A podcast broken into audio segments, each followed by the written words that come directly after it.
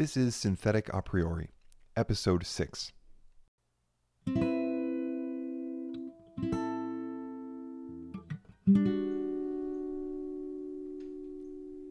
got two things to talk about today that share a common underpinning. That underpinning is can we look at the some work to be done or some design to be solved uh, as a network, as a network of interrelated uh, problems to solve. And if we if we take this kind of network view of uh, some bundle of interrelationships or some tangle of problems that are all kind of tied together, can this can this do a couple things for us? First of all, can it enable us to uh, judge the risk of a project that we're getting into? So, can we actually look at the way that the pieces of the problem are connected to judge the properties of the risk? And then the second thing is can we look at the way that the problems are interrelated also to sort of um, help us understand the way that we sequence the work and the way that we kind of choose to work on different pieces of the problem in a certain order and and how we get a different result depending on on on the order that we choose to to solve problems. So those are those are sort of two different things that we can get into and they both depend on this uh, idea of somehow viewing the work as a network having been in my own case having been sort of an internet person since the early days of of the web uh, you develop a very um, you know you develop an intuition around networks.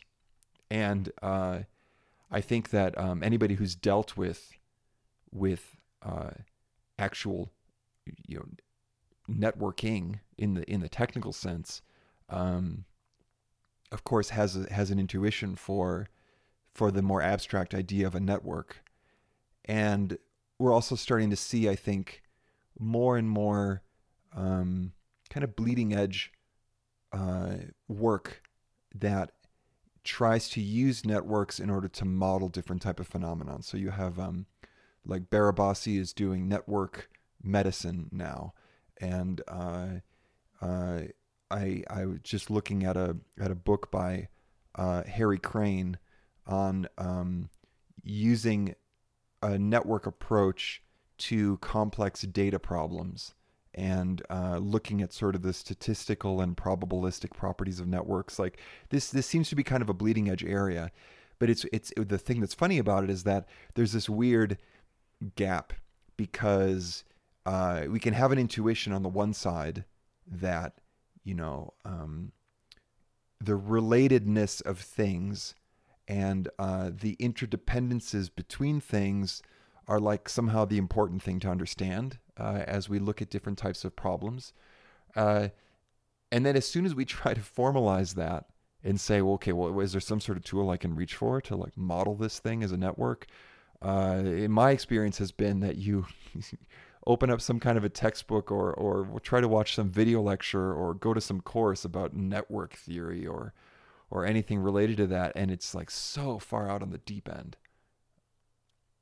I took a class at uh, NECSI, uh, which I, I, mentioned before in Boston, and uh, there was a lot of really good stuff in that. Um, and at the same time, there was a there was a module on networks that was interesting, but all of this, what seems to be the main well, I mean, what do you call it? Like the mainstream among some tiny niche of people who are doing trying to model networks is uh, I guess it's like a small mainstream. Uh, has to do with with with looking at at all kinds of different networks and then uh, and then trying to eh, judge their properties in terms of okay how how dense or sparse are the connections or um, how many kind of hubs are there in the network and and how how hard is it to get from one random place in the network to another place through through how many steps and this stuff I mean can be interesting, but it's quite far from from the practical applications that we might look for in networks. And um, I'll give you an example of of of a sort of a or feeling of where I have a, a kind of gap here. Um, uh, it seems that uh, things that ha- that we might want to model with a network structure. So, for example, the work that we do on a design project, there are different scales in the network. So there's a there's a um, there's a kind of a large scale where if I'm designing a, a, a piece of software, I have a handful of major moving parts that relate to each other and that work together to make the software do what it needs to do. So, like, I'm, I have this side project right now, making a uh, an app for managing the the process of collecting uh, interview data uh, from customers and then and then synthesizing and analyzing that and turning it into um, a few sort of clusters of of of uh, context and outcome that people are in, and uh, at a, at a at a large scale level, you can say, okay, there's a there's a part of the app where we have to collect data. There's a part where we need to sort of split the data out into the different forces that we're that we're collecting from the interviews. Then there's a sort of aggregating step, and then there's a clustering step, and then you know we can sort of identify there's a few major moving parts, and they have to go in a certain sequence, and they depend on the same data in a certain way. So you can you can kind of picture a network there. But then if you if you go into actually doing the work of let's say implementing the clusters step of this process, there's a whole kind of other network at a finer scale where it's not just about how the data from the previous step of kind of collecting interview data ha- has been sort of prepared and munged in such a way that like now we're ready to cluster and there's some dependencies there. But there's all kinds of like little dependencies you know like some piece of code that's going to actually run the clustering algorithm has to take its input from somewhere and it has to run somewhere and it turned out that uh, actually uh, the the it wasn't practical to to write the code that does the clustering algorithm in the same language as the rest of the app because of the libraries that were available. So then you have a kind of operations question of how does this stuff get hosted and is it hosted on the same platform and how does this get maintained and there's all these like little little tangles of problems. And they all kind of belong to one structure in a way, in the sense that there's one piece of software, there's one app for doing this process of dealing with the interview data, but there's different levels of scale to it. And in the same way that it doesn't make sense to try and, you know, describe anything in the physical world at the level of atoms, you know, you you you would quickly run out of time if you had to explain something by saying, okay, first there's an atom here, and then there's an atom here, and then there's another atom here, and then and then a million years go by, and you could maybe finally have some sense of the thing that you're talking about. Uh, the same thing is true with the software that we can't talk about the whole software at the level of uh, individual implementation decisions. uh, they as far as I as far as I have learned so far, the state of the art of of network modeling doesn't really allow for multi-scale structure. Yeah, okay, you can talk about um, a property of a network as having like a, a, a main kind of giant component or a main hub type structure, and you could maybe differentiate what you think the hubs are of the network from sort of the more distant uh, branches. But even that is is a totally fuzzy thing. And on top of it, there's this there's this um, to really be multi-scale, you need to have this um, this kind of uh, there's this this quotation in the complex systems world where you say uh, more is different You know, sometimes you hear more is better, more is worse, less is more, but here we say more is different. And the notion there is that when you go up to a certain scale in a system, you're dealing with different stuff, with different properties, and you're trying to solve different problems, and you're interested in different things. And also, there's different dynamics that are happening. The large scale isn't just a blurry, far away version of the of the small scale. At the small scale, we have individual methods in the code. We have individual functions. We have individual buttons in the UI. At the large scale, we have features of the software that do distinct things. That functionality of a feature, it simply doesn't exist at the small scale. You can't talk about the functionality of clustering the data from the standpoint of an individual line of code.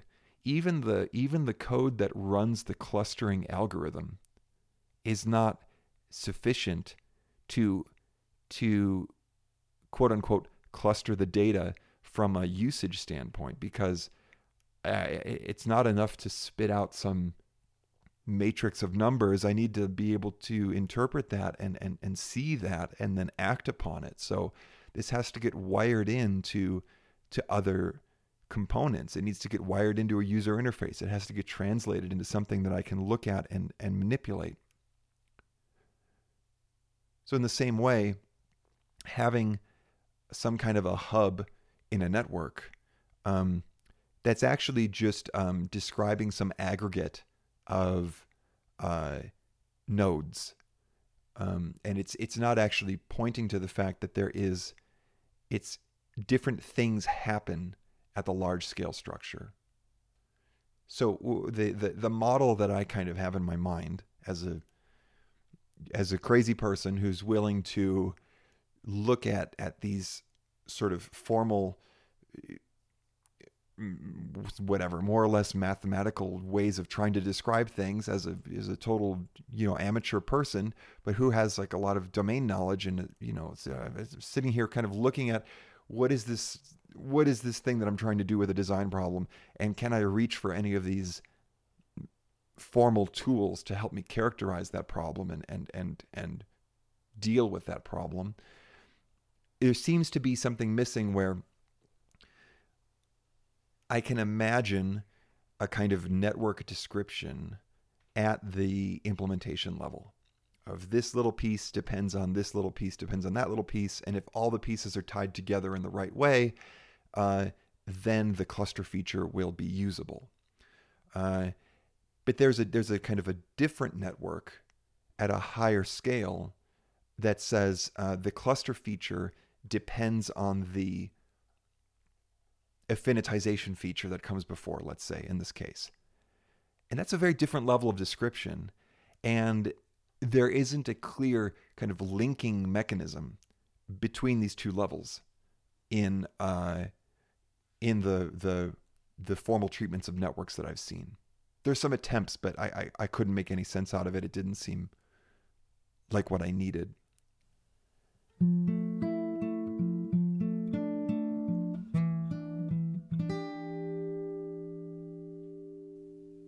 There's also a dynamic here, which is if I have a large scale network structure that isn't describing the implementation detail, but it's describing the relationships among the, the, the higher order functional parts. To what extent do those implementation details unfold. This is tying back to Alexander's view about, about design process. There's this sense that at the fine scale, actually, there are so many interdependencies. The network, so to speak, is so dense that I can't um, just blueprint it all as a as a as a master plan, but that in order to actually work out all of those little details, I have to get in the work and and and learn what's needed and how the pieces fit together. And this is what unfolding means. And so here you if you start to if if if we are slowly making our way toward eh, some kind of hypothetical speculative network view of this whole thing that's multi-scale, we could say that I, I have a sense of where I am in a large scale connected structure. I am at this moment working on clustering, not on affinitizing, but clustering depends on affinitizing in, in, in, in, a certain way, right? So I'm up at this large in this larger scale network and I know where I am, but now I, I have a kind of there's an opacity there. There's a I don't know how to make this clustering thing work all the way down to to every fine detail. So there's there's a sense of of, of kind of diving in and moving down to that lower scale and pulling on some strings to feel out where the connections are at this new finer scale and then learning what is the structure of this problem down here at the implementation level. There's a connection here between moving from the from the larger scale to the finer scale and the constraints that are imposed by the large scale on the small scale and vice versa. So this is part of what's very tricky about this uh, opacity. If at the large scale, I believe that it's possible to uh, to do this clustering implementation, and then I move down to the small scale to, to, to go about doing that, there are many, many um, degrees of freedom. There are many, many possibilities for how I could go about solving that down at that smaller level. And, and we uh, encounter a, a, kind of uh, open endedness on anything that's not a trivial task. And uh, part of dealing with this is is is uh, setting constraints on how far down the rabbit hole are we willing to go when we when we get into this unfolding at the finer scale. Is this the kind of thing where we say, look, we believe clustering is possible and we're willing to throw an afternoon at it to see if it comes together? Or is this, let's just take the other extreme, like we we believe clustering is possible and uh, and we have and and none of the known algorithms do it the way that we want and we are going to undertake a science project to uh, you know a research project to to invent a new clustering algorithm that outperforms everything else right? This is like this could be years of open-ended work right versus an afternoon of, of, of playing with a few libraries that are already around that do clustering. Our um, the constraints that we set are um, have to do with you know what we're looking for, how much time we're willing to spend, um, what we expect to be able to do, and how much kind of what it's worth. But then there's there's there's another aspect of this which is um, so like I I know that there's an unknown there. Um, I'm going to allow a certain amount of time, and then and then this is sort of the bounds around this unfolding process that I'm putting into place. This is going to feel very different if if we say like like let's spend an afternoon on this or let's spend a weekend on this and there's a lot of confidence that some version of this is possible uh, versus uh, digging into this and saying look i have no idea what i'm going to find out and, and whether this is possible or not So this this this kind of touches on this question of risk.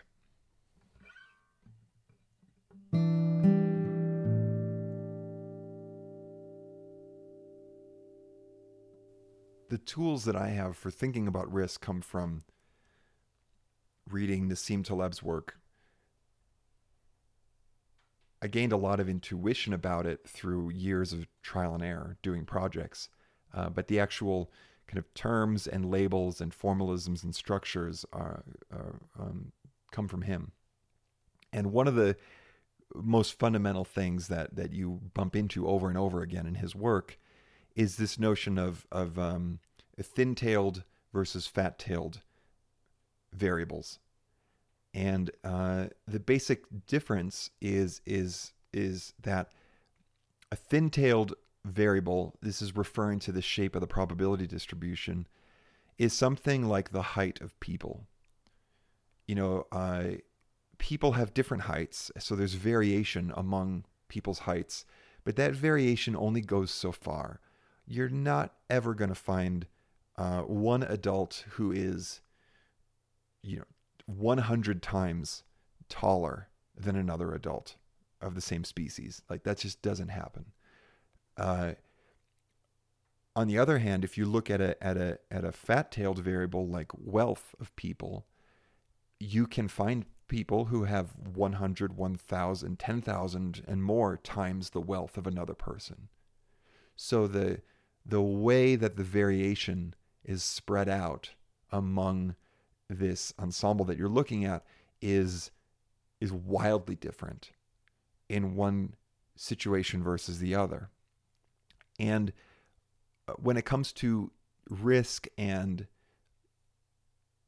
making this step from the large scale down to the fine scale of implementation, is it a gamble which type of variation we're going to find there? Is one project a thousand times harder than another project? In general, if we look across all the different types of technical tasks or design tasks or creative problems that we could undertake, I think the answer is yes. That projects are not just a little bit different from each other, but more or less the same length. There's vast differences. The place where this kind of connects is that the the the probability distribution doesn't just come from the sky and uh, it, it, it has a cause. The, the, the cause of those properties of the distribution can be found in the underlying structure of the system. So, uh, uh, the the way that um, wealth is accumulated, the dynamics of wealth accumulation have very different properties than the dynamics of a, a growing uh, of a of the you know uh, the the development of a of a of a human being. These are these are very different systems with different dynamics, um, and and if we look at them, then we can understand how it's possible or impossible that the variation could be so extreme. It seems that, and now here we start to make a little bit of a leap because we don't have, I, I don't have the formal machinery to say this with certainty or to like somehow prove it. But um, the, uh, the the the general pattern that we observe with uh, with with fat-tailed processes is that they involve some kind of ripple effects. That, for example, uh, if you have a, another like a a fat-tailed process is, for example, a, a pandemic.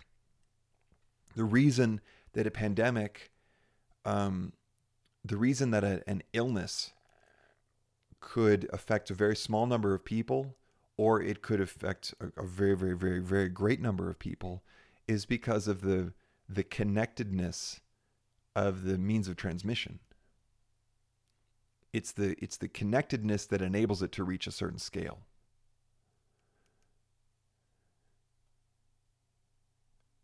Generally speaking, if we have parts that are disconnected from each other, then uh, only so much can happen. Versus if we have parts that are connected to each other, then there can be ripple effects and uh, and and and kind of multiplicative effects, and we can see kind of a runaway growth of some kind. This talking about connection, that is the language of, of networks. That's what a network is, is a system of connection. So if if we had no visibility at all into the underlying process behind some phenomenon that we were trying to estimate or measure, then then we would never know really, you know, if it was a thin-tailed or fat-tailed because uh, you know, uh, if you you you can only observe as many observations as you can manage, right? And uh, but tomorrow's observation could be wildly different from every past observation. So this is not something that you can actually judge by observation unless you happen to have an unbelievably long history of observations.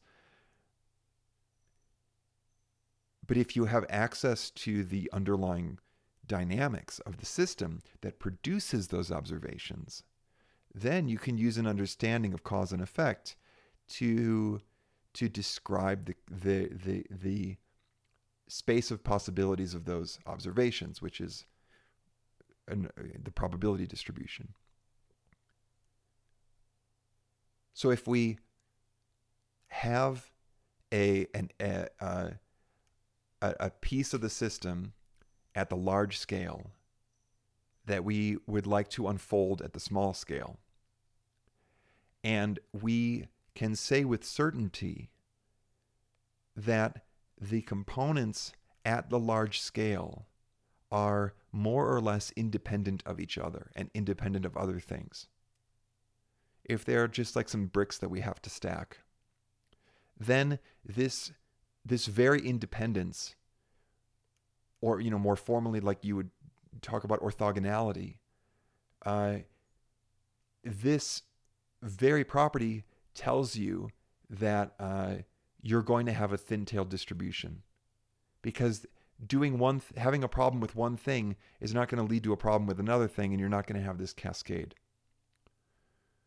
Versus if there's a dependence between the parts where I don't know what library I'm going to use for the clustering and on top of that I don't even know what language I'm going to use in order to to to get the best library for the clustering. And then on top of that, I don't even know how to host uh, a different algorithm, a different piece of the same software that's like in a different language. The the number of of interrelated problems is really uh, is really piling up here, right? And you can see how. Uh, imagine that it, there's one scenario where I have a total straight shot through the whole thing the library I want happens to be in the language I'm already using. It works just as I expect. It plugs right into everything that's already working.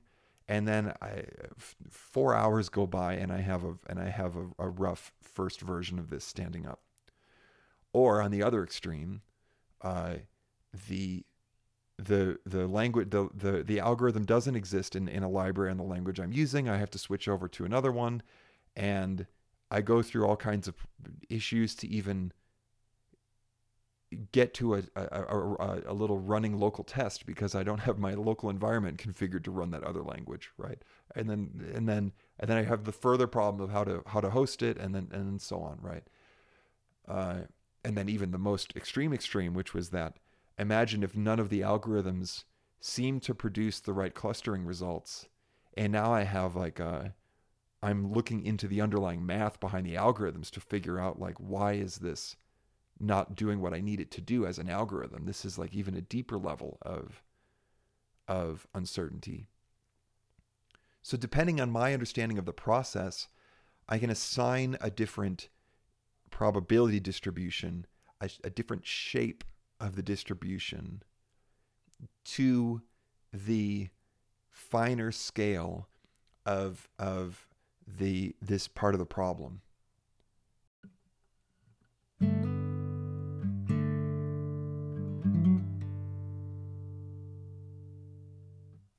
There's a patchiness here where at the large scale there's going to be a handful of different things I have to do to to build out this project that I'm doing. And at the small scale, some of those things are going to be thin tailed and some of those things are going to be fat tailed. And if we were just kind of uh, disinterested, well, let's let's say not disinterested, but I mean if if if we took the posture of a scientist, you know, the the the scientist's view is there is there is a nature out there that I don't understand and I'm going to sit here and, and, and poke at the nature and, and observe the nature and, and try and, f- and, and, and understand how it's working until one day I can kind of predict it. But the nature is taken for granted as being external and different and kind of, um, uh, yeah, something outside, separate from the scientist to be observed. When we're doing design, we don't take this stance because the, the, the, the very thing that we're trying to do is kind of up to us. Like the nature is not just given. It, we don't have to solve this clustering problem in exactly the it's it, we we get to choose kind of what we're trying to do. And so if we have a lot of if we if we're if we're at the large scale and we say now I want to work on clustering and then we say okay are we are we prepared to dive down to the small scale and what risks are, are, are waiting for us there and will we come be able to come up for air again anytime soon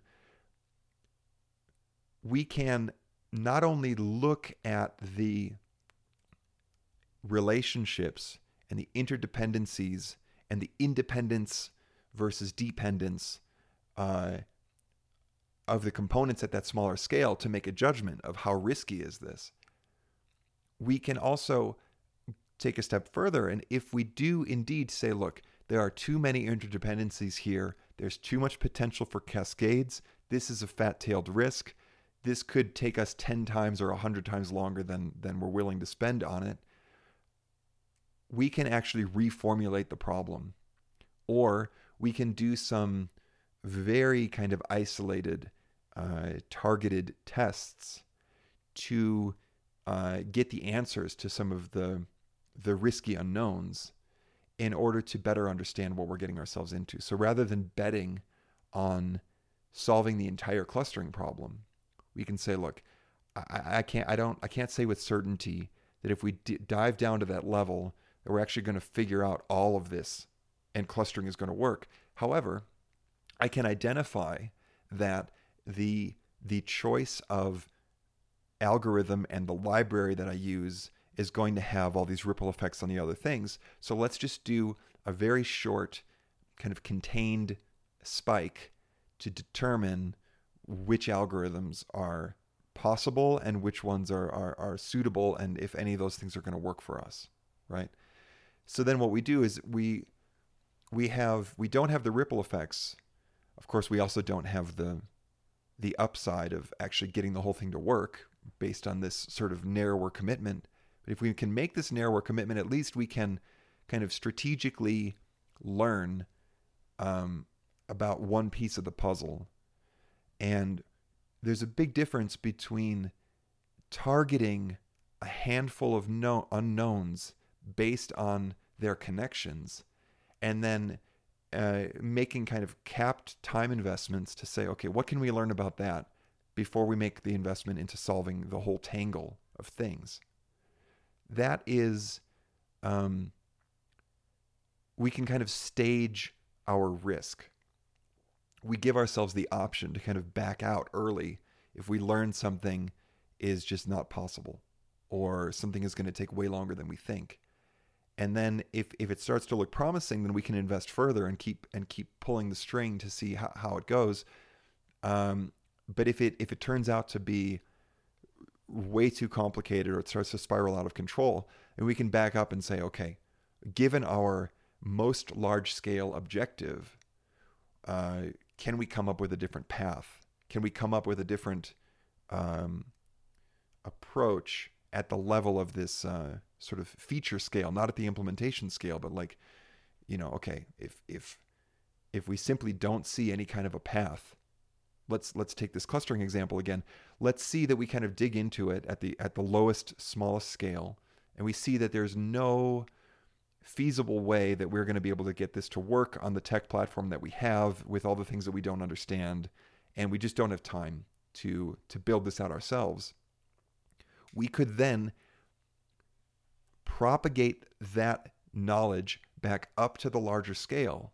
And then at the feature level, say, okay, what if clustering wasn't a feature of the app? But what if instead, at this point, the app spat out some data that we would then import into a, a different tool owned by a different company that would have to be purchased separately uh, that we know is, is capable of doing this? So we could export the data and say, okay, now go import this into your statistical package or whatever, do the clustering, export it in a certain format, and then re import it again here. That's, that's what I mean by we have the ability to not just try and observe the properties, but based on what we know about the properties, we can then actually change the rules of the whole game and and do something different or we can we can act in a way that actually changes the properties of the of the project.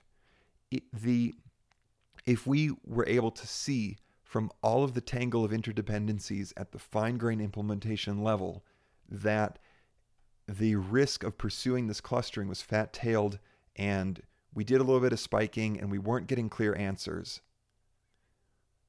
by redefining the work as we are going to export and then import in this other tool and then export and then export and import again. Now we have a different system to implement at the fine scale with different properties. And the essential property that's different there is the is the independence of the parts.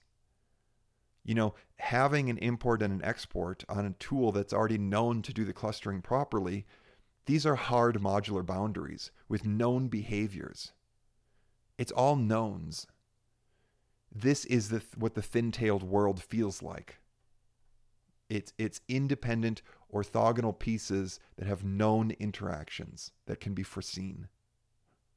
So there might be some small details in, in how much longer or shorter it takes to implement, but there's but uh, if we actually if we do indeed understand you know, the data format and the capabilities of the third party software and the import export flow, this is the kind of thing that we can specify and completely plan to do in the amount of time that we that we guessed.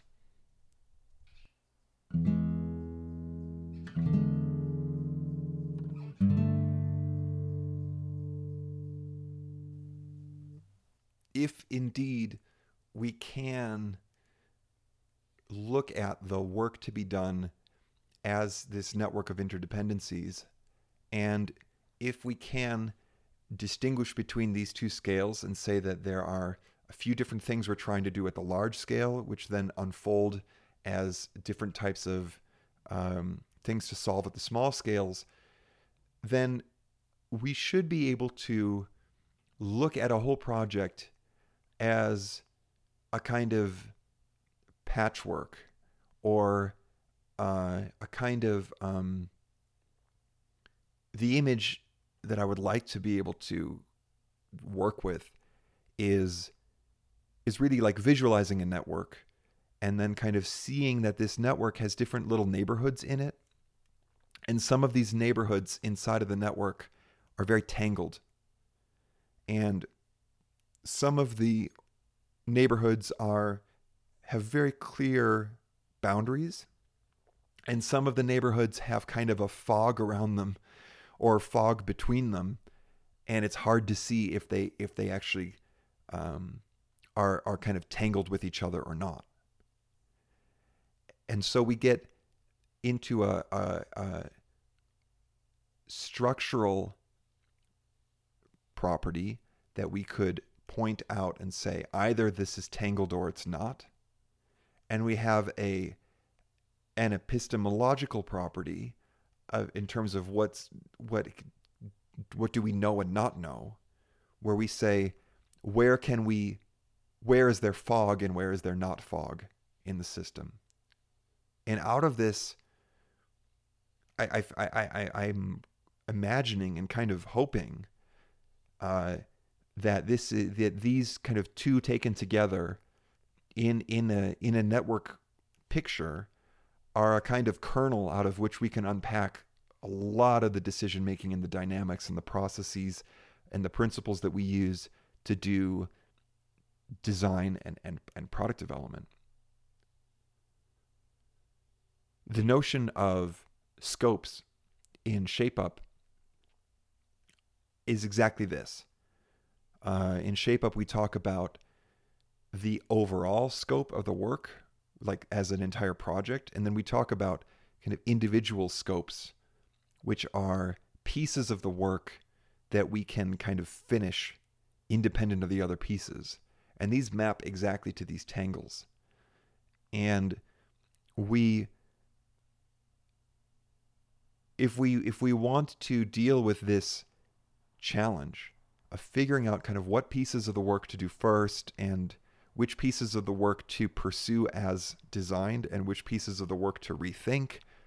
If we want to undertake all of that, we need both of these aspects that I just mentioned. We need the ability to to to identify the the the, the local tangles and say, okay, all this stuff related to clustering we have to deal with as one kind of big chunk of work that's separate from other p- parts of the project.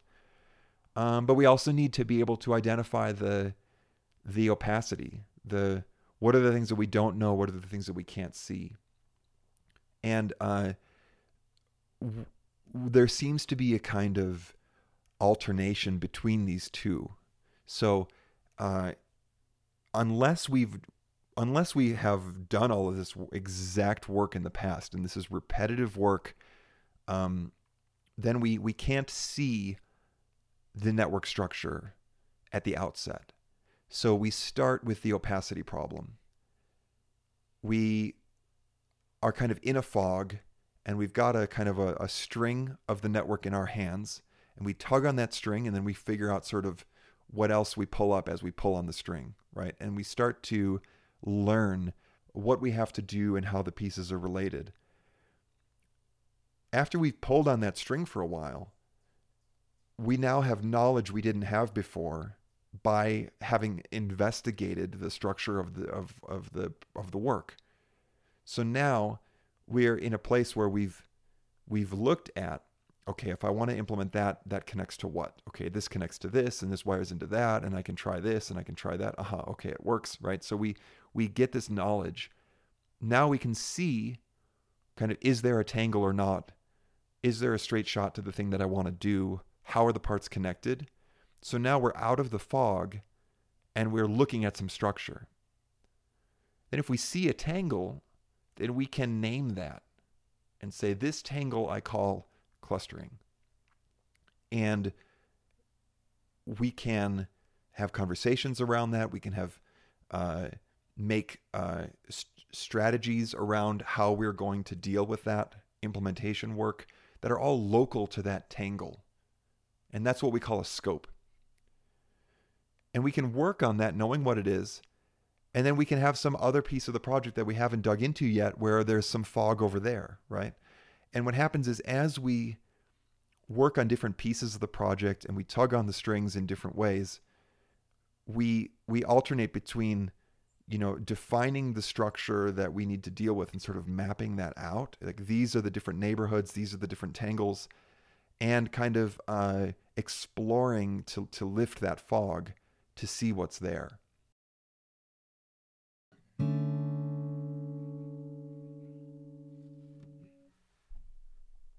So it would be nice to have uh, some, I think, some more firm language and formalisms around uh, this sort of network view because it does seem to tie all of these different important things together. And at the same time, it's a speculative project. I mean, uh, it's very early, and if you look at the work that's being done by by folks who specialize in this stuff, they're all saying the same things. That this is very, this seems like a profitable way to analyze complex systems, but we don't really have the tools yet. Um, but this is the fun of of kind of uh, living in at the intersection of real problems and and and formalism, because the real problem kind of drives us. It steers us toward which aspect of the formalism do we need to figure out, um, and it helps us to sort of select out of the things that people have worked on, like what are the things that are useful versus what are the things that are going off in a different direction. And hopefully, through the interaction of these two, we can get to somewhere interesting. Well, if you made it this far, then uh, you probably belong to a, some kind of a quite small group, I think, who would find this interesting enough to, to, to stay with it. On a kind of meta note, I'd love to get some feedback from those of you who are listening. And, and as I said, those of you who actually survive to the end of an episode like this. When you uh, make a podcast, you know, you you create the audio and you uploaded it to a server and then you use some service and these services they can only tell you how many people download the episode and a download is not a listen and a listen is not a, a, a complete listen. So actually, there it's it's totally opaque. Like, are is this thing on? If if if this thing is on and you're still listening, I'd love to hear from you, just to know that you're there and to know uh, if if this is making any sense and if it's interesting at all. Uh, so uh, if if you're still listening, I'd love to uh, hear from you. My my my DMs are open on Twitter. You can just shoot me a note and say like, just raise a hand and say yes, this thing is on. or uh, if you have any more feedback than that, um, I'd love to hear it. You can also go to my website feltpresence.com and find the contact link and and then email me. Uh, whatever works for you. I'd love to hear kind of who's out there and and and how is this how is this relevant to you? I started doing the podcast as a way to more or less vent some some steam where there were a lot of ideas kicking around that that didn't have a proper channel. And uh, as we go on week by week, that continues to be the case. Um, but at the same time, also, it's difficult to always make that trade off every week of, okay, do I spend the time here or spend the time there? and a little bit of input from you would help me to uh, to to feel like it's worthwhile to keep making that trade off and setting aside the time on a Saturday to record something like this. So please reach out and let me know. As always, you can find me on Twitter at RJS. My website is feltpresence.com. And check the show notes for references to the works or people that are mentioned in the episode. And thanks for listening, and we'll see you next time.